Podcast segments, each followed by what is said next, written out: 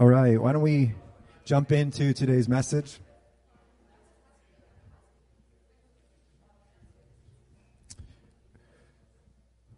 Father in heaven, I give you thanks for your word, for the way it instructs and guides and teaches us. We pray that as we open it up and hear from you, that you would speak to us, that we'd have eyes to see Jesus, who he is, what he's done, that we'd have hearts to respond in faith and trust. And so all the other things that we've brought in this week, we lay them before you and say we want to receive from you.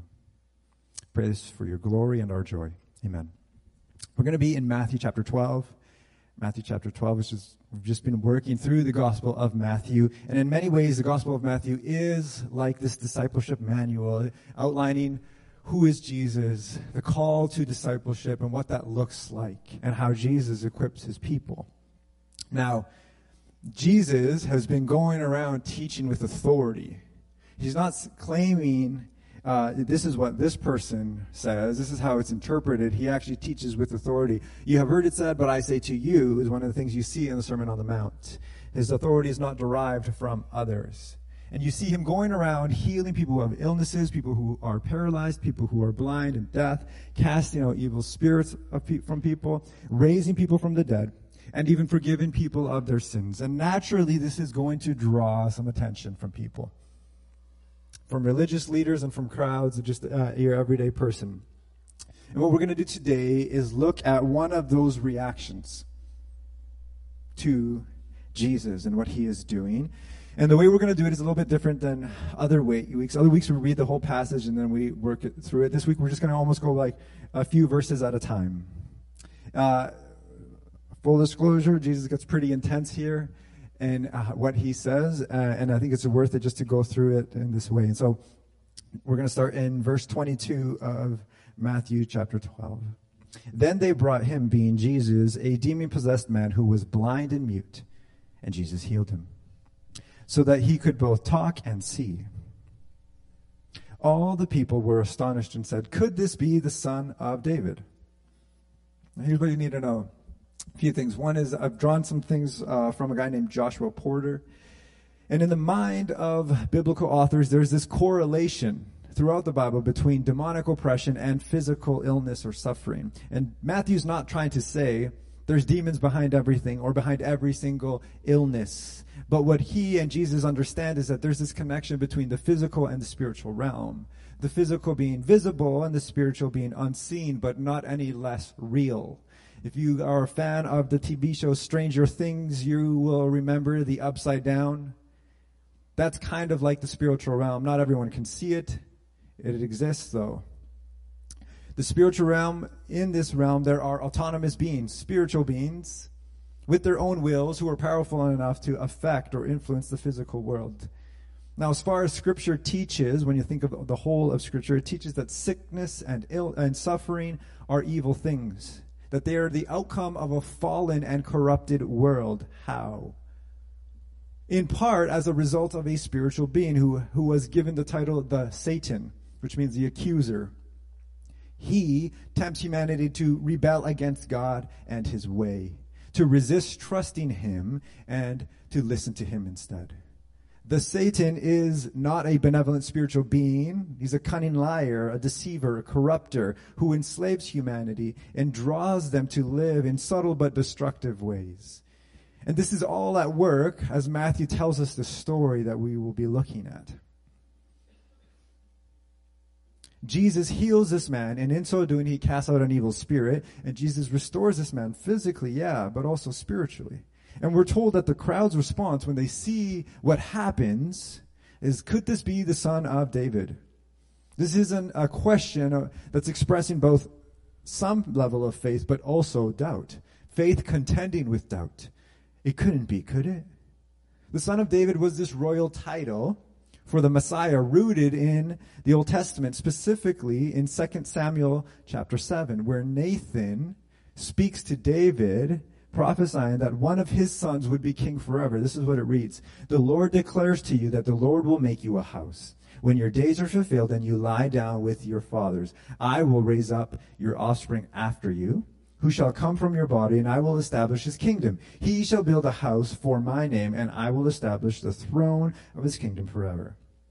So, this title, Son of David, carried with it all these messianic hopes of the kingdom that God would establish and that it would last forever. And this reign of God would bring God's restorative goodness, justice, healing, peace to the world. He would set people free from their oppressors. And this king would be God's chosen instrument to bring this about, to restore creation, to judge evil perpetrated, perpetrated by human beings and spiritual beings. Evil would have its day in court. Evil would be uh, confronted and judged. And so the crowd is saying, could this really be him?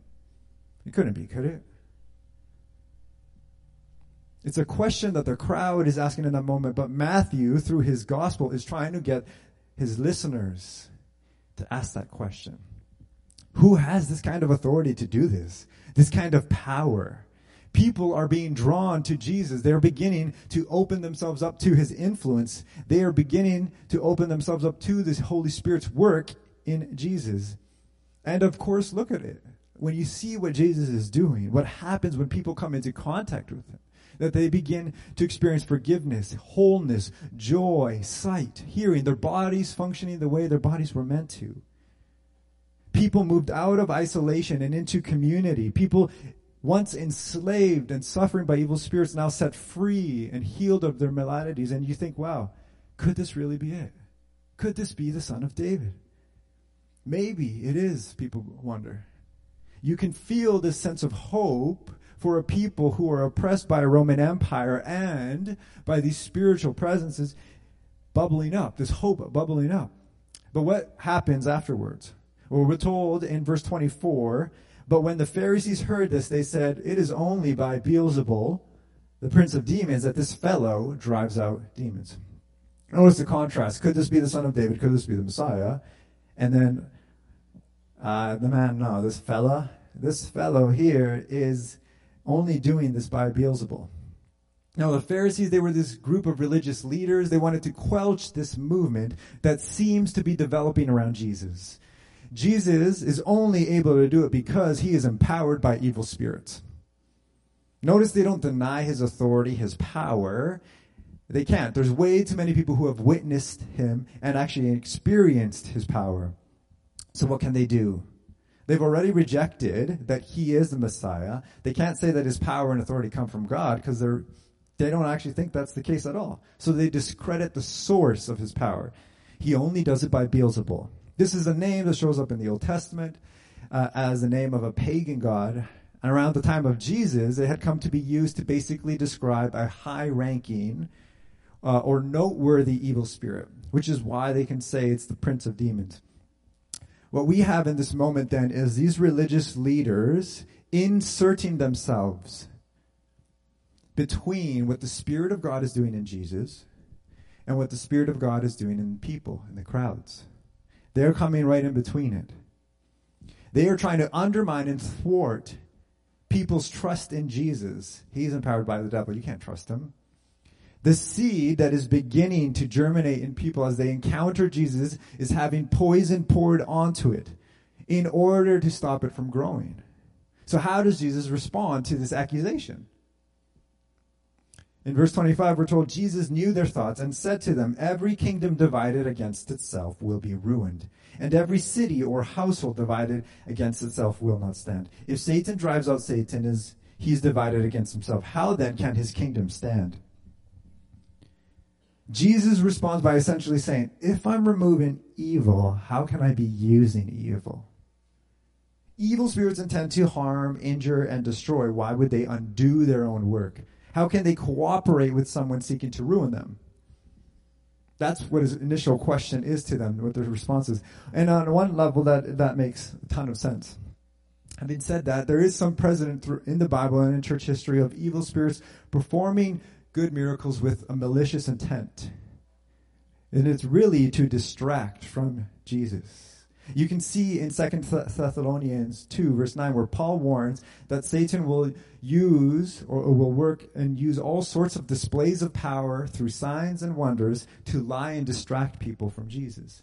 And so one of the ideas that we can draw then is that when we see a miracle, is asking, does it meant to draw you away or towards Jesus?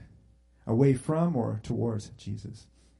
Now, secondly, Jesus carries on in his response to their accusation, and he says in verse 27 If I drive out demons by Beelzebul, by whom do your people drive them out? So then they will be your judges. If I'm driving out demons through this demon, how do your sons drive them out? Exorcisms in the Bible were not rare things, and Jesus wasn't the only one doing them.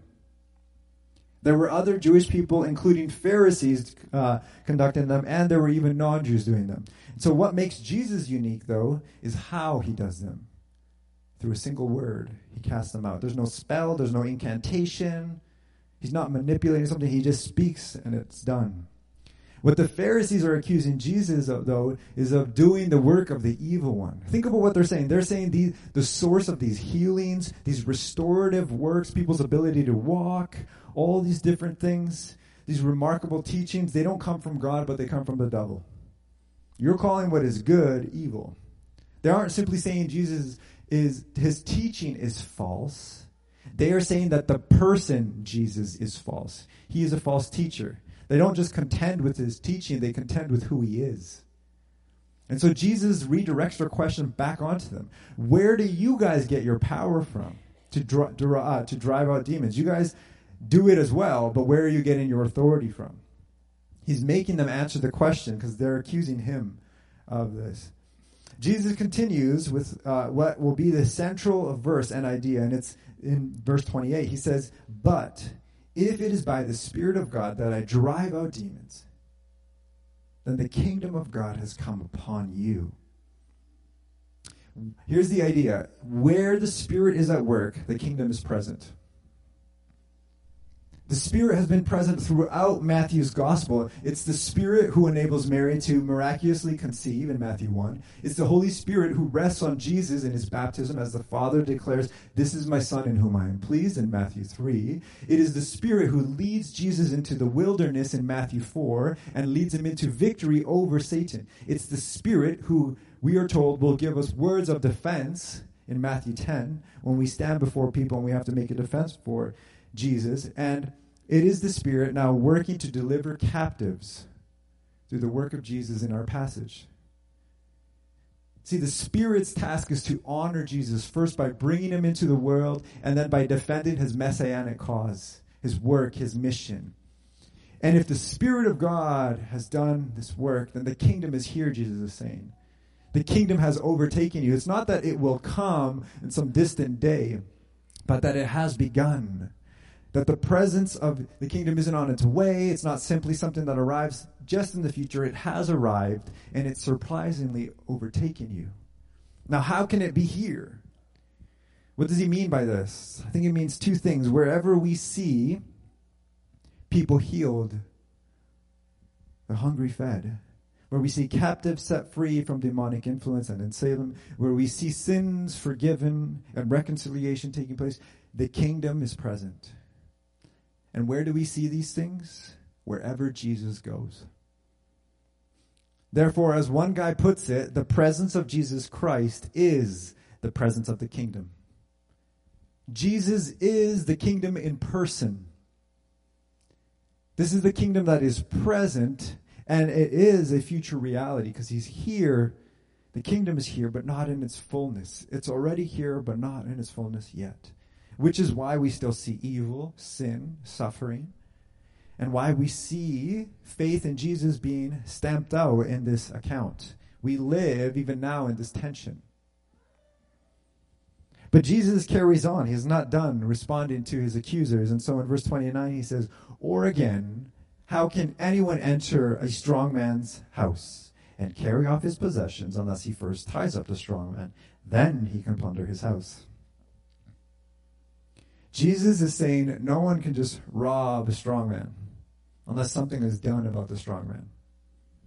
And that's said in this context of driving out demons.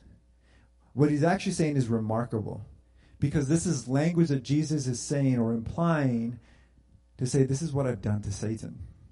I have entered the house, the world, the prince of this world. He's strong, but I have bound him up. I have defeated him, and I can take back what rightfully belongs to me. Let me read to you from Isaiah 48, where you actually see this type of picture of God speaking.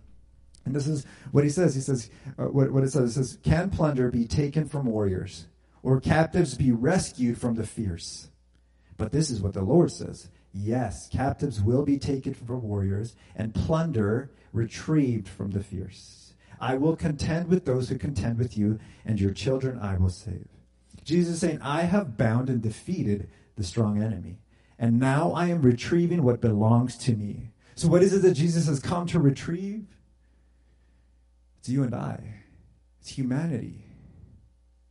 Jesus understood his mission in part as warfare against the enemy. And the apostles would go on to proclaim this. You can see this in Acts uh, chapter 10. Peter is preaching and he proclaims, God anointed Jesus of Nazareth with the Holy Spirit and power, and how he went around doing good and healing all who were under the power of the devil, because God was with him. You'll read on in First John chapter 3 that John will write, the reason the Son of God appeared was to destroy the devil's work. How Jesus does this is through his life, death, and resurrection. He undermines, he destroys the work of the enemy. And in, in, in Colossians, the Apostle Paul, he'll write something similar. He'll say, in verse 15 of chapter 2, he'll say, And having disarmed the powers and authorities, he's referring to these spiritual principalities and powers, he said, He made a public spectacle of them, triumphing over them by the cross. Jesus has defeated the enemy. He has bound them up and he has come to retrieve, to reclaim what is rightfully his. He is the creator. He has come to restore what has been corrupted and broken. And in order to do that, the enemy has to be bound up. The fifth thing Jesus will say in verse 30 is Whoever is not with me is against me. Whoever does not gather with me scatters. You know, if there were ever like a passage you would want to go to, if someone just thought that Jesus was mostly kind of like neutral and kind of a nice teacher, um, but he didn't think too much of himself. That was just overinflated disciples getting too excited. You could come to a passage like this and say, no, he's not very neutral at all. Whoever is not with me is against me, and whoever does not gather with me scatters. Listen to him. He's saying, You have to make a decision about me. I am not just a nice man. I am not a nice teacher with magic powers. I'm more than just a great philosopher or teacher. I'm more than just a rabbi. I'm more than just a healer. I am more than a holy, enlightened man. You cannot be neutral about Jesus because he's not neutral about himself. Choose to follow me, choose to do life with me, or choose life against me. There is no in between, there's no fence to straddle. Indifference is rejection in practice. Similarly, and I think as disciples need to hear this you gather with me or you scatter against me. Gathering is inviting others to come and know him. In other words, you can't just say Jesus is king and savior of your life, of this cosmos. You can't say he's the God incarnate. You can't say he's the way, the truth, and the life, but simultaneously say that his work of gathering people to himself, aka evangelism, is wrong that you shouldn't do it or that you cannot do it. Jesus says, No, you gather with me because you're with me. This is what I do. I've come to gather, to retrieve. You be part of it with me. There's a work to be done. The work of Jesus is to gather people to him, and the work of his disciples is to gather people to him. And we do that together. We must do all that we can to gather others to Jesus. It's not just simply us gathering to one another but we actually seek to encourage others. We cease to be the people Jesus intended to be, intended us to be, when we become fearful or uh, when we become fearful of uncomfortable conversations, when we are fearful of sharing that we identify as followers of Jesus. And if we live in that way over time, in, we become inwardly focused on our lives and our community rather than seeing ourselves as people sent by Jesus to make what Jesus is like, who he is, what he has done, known in our world. And so this means a few things. One, it means that the way that we live or our conduct matters. The way that we live our lives, it points to what he is like. It's not simply a matter of avoiding certain things and doing other things. It's a matter of who are you with in the everyday. Are you with him? Come to me, abide with me, follow me. There's this constant invitation to do life with him in all that we do, to see that he actually wants to be part of it and lead us in it. Does the way you conduct your life actually demonstrate that you're with him? Because if you do, it begins to look like gentleness towards enemies and the weary alike. So Jesus can be confronted and accused of all these things he's accused of here. And the way he responds to his so called enemies is in gentleness. But it's also gentleness towards the weary. It begins to look like forgiveness to those who hurt us, kindness towards the sick, compassion towards all who are hurting and helpless, prayer for those in positions of authority, even though we disagree with so much, generosity with everything that you have. Mercy to the poor, attention to the marginalized. It looks like this quiet confidence in who God says you are and what he thinks about what you're doing. It looks like all of that because that's what Jesus looks like. And so when we choose him and to do life with him, these are the things that begin to develop in our lives. But our thoughts matter too. The way we think about people, events, and things all point to what we ultimately believe about who Jesus is and what he's done and doing in our world. Jesus, though the Son of God, we're told, thought it was good to become human and to become a servant and to lay down his life in service of others. It wasn't reluctantly done. Was, we're told he did it for the joy set before him. He thought and believed it was good. God incarnate. Jesus delighted in the scriptures. He delighted in the work of his Father and what the Father wanted to do. And his thoughts were centered on doing the will of the Father. Do our thoughts reflect this kind of infatuation with knowing and doing what our Heavenly Father wants, of actually being with our Heavenly Father? See, our conduct and our thoughts point to who we truly believe Jesus is. But here's the thing it's not simply our, our, our conduct and our thoughts, it's also our words. Our words contribute to gathering others to Jesus or repelling. Our words are central to proclamation, to explaining, to making sense of who Jesus is. That's why in Acts, we will see over and over again there's this theme of the word of God being proclaimed and people responding to God's move. The early church proclaimed what God had done in Jesus. They explained the meaning of things that were happening, like on Pentecost, people are filled with the Spirit and beginning to proclaim what God has done in languages they didn't know how to speak. And people are confused and they're like, are they drunk? No, I can't be drunk. It's like 12 in the afternoon. And Peter explains, no, this is what God promised.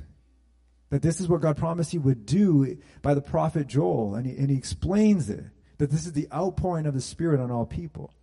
In another story in the book of Acts, you'll hear about Philip and how Philip will explain to this Ethiopian traveler who's heading back to Ethiopia as he reads the book of Isaiah. And he's reading Isaiah 53 and he reads these lines He was tied up like sheep to the slaughter, and as a lamb before its shear. And so he did not open his mouth. And in his humiliation, he was deprived of justice. Who can speak of his descendants? The Ethiopian is reading this trying to make sense of this because he doesn't even understand what he who it's talking about. And Philip comes along and says, That's Jesus Christ who has come. He proclaims and explains what it is that God has done through his mouth, through his words. We are a people sent out to make Jesus known through our conduct by the way that we think and through our words, the way we speak, the things we talk about, the one we proclaim and make sense of. And one of the best ways you and I can do that is actually by sharing what he's done in our lives, who, he has shown himself to be in our lives. Because all of us are able to speak from a place of confidence when we talk about what he's done in our lives. The challenge here though is that you cannot give what you don't have. And so if you don't actually have a relationship that is active and dynamic where he's leading you, you won't have much to share.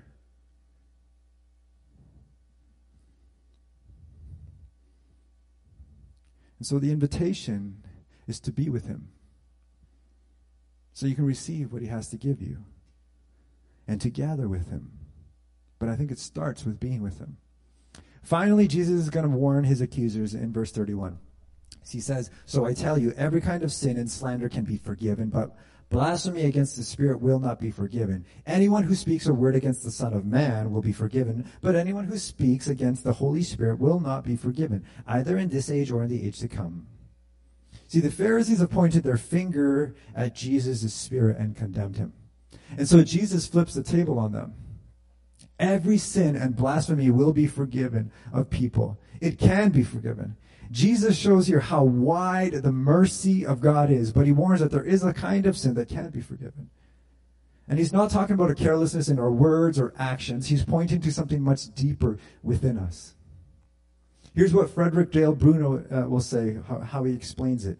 In context, in all three Gospels, Mark, Matthew, and Luke, the sin against the Spirit is not some arbitrary curse of deity or some foolish remark about either God or the Spirit per se. It is trying to ruin Jesus in the eyes of others. When you dig deeper, at the root of this is this unwillingness to trust Jesus, an in, impenitence, an unworried adamancy. It's not about this accidental or careless act, it's about an indifferent state in our hearts. It's one thing to say something false about Jesus and unintentionally dishonor him because you don't fully understand him, you don't believe him. That's that's one thing. But it's something altogether different to intentionally speak against the Spirit powerfully at work in Jesus and question his motives so that other people don't trust in him. That's the difference Jesus is warning the Pharisees, his accusers of. Now, why is that unforgivable, though? Why is that unforgivable? I'm not going to tell you. No, I'm just kidding. I will. Because I think a number of us wonder what is that? What, what is going on here? Some of us perhaps have even been troubled by this. Why is it unforgivable? Because so long as you call the source of what Jesus does evil, you cannot receive what he has come to bring forgiveness. So long as you see the lives transformed, healed, forgiven, people set free from addictions, from demonic oppression, and reject them as coming from something evil, you can't be forgiven by Jesus. N.T. Wright explains it like this He says, Jesus is warning against looking at the work of the Spirit and declaring it must be the devil's doing. There should be a slide for that. Jesus is warning against looking at the work of the Spirit and declaring it must be the devil's doing. If you do that, it's not just that you won't be forgiven, you can't be. Because you have just cut off the very channel along which forgiveness could come. Once you declare that the only remaining bottle of water is poison, you condemn yourself to dying of thirst. You see what's at work here? So here's what I would say. If you are in any way worried that you've committed this, the sin against the Spirit, you haven't. Because the very fact that you care reveals that you're not indifferent to Him. This isn't about saying, look, I'm not sure if I believe in Him. This is something altogether different. So Jesus will conclude his ju- uh, with this judgment. He says in verse 12, make a tree good. Sorry, in verse 33, make a tree good and its fruit will be good or make a tree bad, and its fruit will be bad, for a tree is recognized by its fruit. You brood of vipers, how can you who are evil say anything good? He's not pulling punches anymore. For the mouth speaks from the, what the heart is full of. A good man brings good things out of the good stored up in him, and an evil man brings out evil things out of the evil stored in him. But I tell you that everyone will give account on the day of judgment for every empty word they have spoken. For by your words you will be acquitted, and by your words you will be condemned. Now, Jesus' call here is to the Pharisees, but I think there's something here for all of us. See, he is hoping that in confronting them, he's, he's using like this prophetic kind of language, that they will actually respond and turn, that they will see what he is saying, and in this moment, I actually begin to see how they're, they're mistaken. And so he calls them to become a good tree, to make a tree good. This call is a call to be transformed. You can tell the quality of a tree by the quality of its fruit. And this is like that, that Greek proverb that the character of a man is known by his words. Our doing comes out of our being. Fruit comes from roots. Speech comes from the heart. And Jesus is speaking, saying, My teaching, my way, my works are enough proof to, proof to show that I am not under the, the Satan's power. Because it's restorative goodness you see me bringing wherever I go. And you know that this comes from God, just like good fruit comes from a good tree. But you have called it evil because your hearts are sick. You see goodness, but you can't even call it good you need to be transformed. Your hearts need to be full of the love of God, the grace of God. You don't need more influence, more power. You don't need more money. You need to know the, my Father the way I know him. Because when you do, your heart will be ruled by love, and the fruit of it will be good. You see, good people are not made by resolutions that, oh, I'm going to be good, but from a change in their being from transformation. And what Jesus suggests is that there's this internal reservoir that every human being has. And that, like a well, that has been poisoned. So it can't actually give what it's supposed to. The well needs to have the poison removed and new clean water poured into it. Otherwise, what is pulled out of it will only hurt others and make everyone who drinks it sick. And our words are like that. Our words have power to wound, destroy, curse, discourage, embitter, and enslave. And some of us know that because we've lived it to the words of others. But we have also been people who have said things, most often to the people we love most, that we wish we could take back because they were these types of things. Augustine, he once preached the person must be changed first. Let me make sure that's spelled right. Yes. Changed first, that their works may be changed. Christ found us all corrupt trees, but gave power to become children of God to them that believe on his name. Good people are made by a transformation of their heart through God's love poured into their hearts by the Holy Spirit. And this is a love that is not deserved. It's, it's, an extravagant love, a love that lays itself down for its enemies. It's a love that is revealed to us on the cross in Jesus. When Jesus cries out, Father, forgive them, they don't know what they're doing. What you and I, like the Pharisees, need is actually a renewed heart you need your loves reordered by the one who so loved you that he came for you and laid his life down for you. Because when that happens, then what comes out of us will be words used to bless, to heal, to forgive, to encourage, to build up, to set free, to speak truth, to confront evil, to make Jesus and his way known, to gather people to him.